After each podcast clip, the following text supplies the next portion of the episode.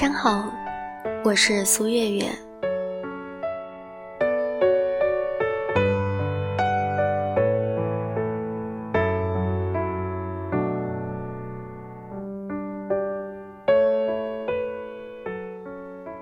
他爱不爱你，吵完架就知道了。作者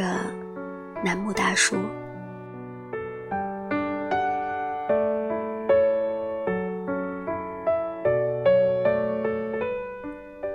喜欢一个人的理由有很多，但是最终决定感情有没有舒适的，却是对方的脾气。和脾气好的人在一起如沐春风，脾气不好，总能跟你吵架、冷战，甚至拳打脚踢的。那些情绪随时失控的人，就像是点燃了引线行走的炸药，一旦爆炸了，就是伤人伤己，危害无比。曾经有幸看过一对在民政局早上打架回家，下午继续领证的小夫妻，他们欢欢喜喜地出门领证，结果却因为一点小事儿，又是扯头发，又是砸头，甚至对女生大打出手。我觉得每个人都会有情绪失控的时刻，但是大多数的人都能及时地调整好自己的状态，即便是偶尔的放纵自己宣泄情绪，也不会给周围的人造成恶劣的影响。而一个动辄失控的人，他根本没有办法去控制自己的情绪，更加没有办法去控制自己的行为。你永远不知道他究竟会给你带来多大的灾害。而这种人也许对你好的时候特别好，恨不得为你摘星星摘月亮，可是一旦有什么事情刺激到他，就会像是失控的野兽，逮着人就狠狠地咬碎。所以说，看一个人到底适不适合在一起，不是看他脾气好的时候对你有多好，而是要看他脾气差的时候对你能有多差。一旦发现了倒霉，遇到了一个随时情绪失控的人，千万不要圣母。你要知道，江山易改，本性难移，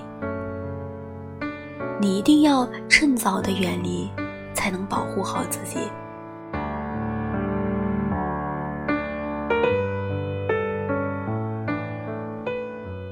如果有一天我累到崩溃了，甚至没有力气哭出来的时候，你可不可以什么也不问，什么也不说，只要陪在我身边就好。成年人各有各的难处，谁不是一肚子无处倾诉的委屈，无法舒缓的疲惫，或者说在情绪崩溃的边缘，一次的一次把自己悬崖勒马。直到遇到情绪稳定的伴侣，你才发现他就是上天赠给你的解药，他能够随时随地地接住你的情绪，永远不会喜怒无常，让你担惊受怕。还记得雷佳音参加一档节目的时候，曾经被问到，你到底是怎样被你的太太所征服的？雷佳音和太太是大学的同班同学，但是和想象中的校园邂逅是不同的。他和他的太太是不打不相识，而且这一场战争还是雷佳音单方面的挑出来。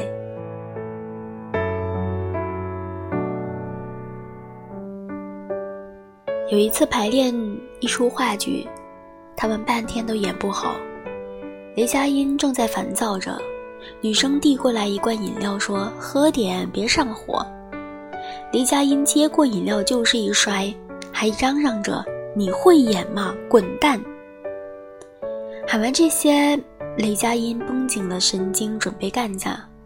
但是女生并没有还嘴，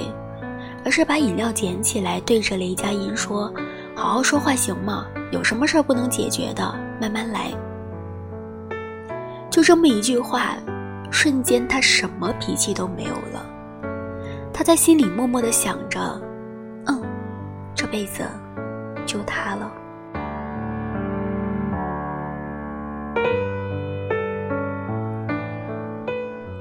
我们最真实的一面往往对陌生人有所保留，而那些最坏的时刻，最差的脾气，最懈怠的样子，只会展示给自己最亲近的家人和爱人。之所以对着亲近的人才敢宣泄，是因为内心知道他们是愿意无条件地包容我们的人，是雨过天晴依旧会陪在身边的人。其实脾气再好的人，他也会有自己的傲气，之所以能够对你平和温柔，只是因为爱你，他愿意向你服软，照顾你的情绪，因为对方是你，所以他才会迁就这一份嚣张，让你感受到爱意，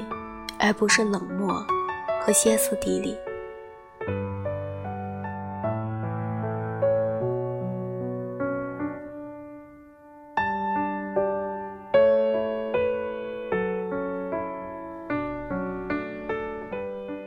起伏不定的情绪是婚姻最大的杀手。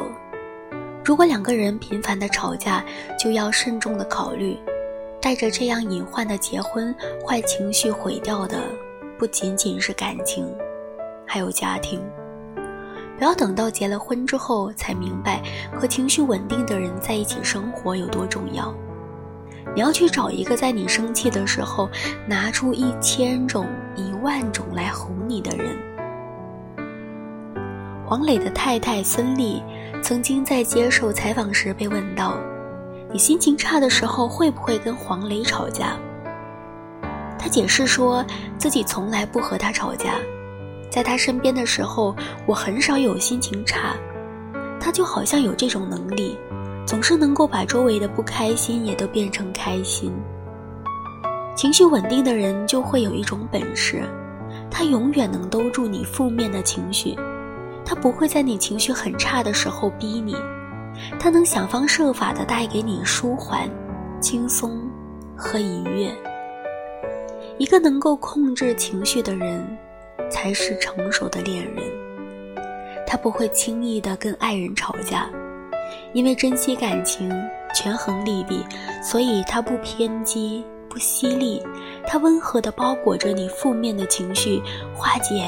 你一切的不开心。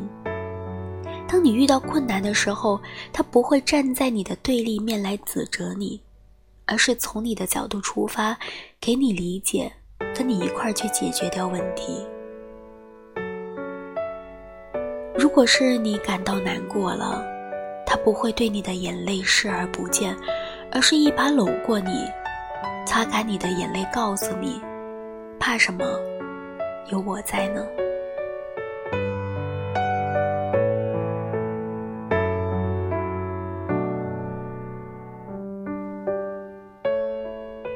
我觉得相爱的意义就是两个人凑在一起，让生活轻松，让快乐加倍，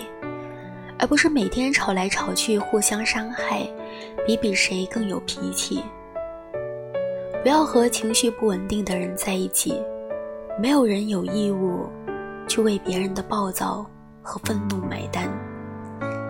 温柔的你应该和一个成熟的人牵手，去拥抱岁月静好，现世安稳的暖暖的幸福。晚安，愿你有个好梦。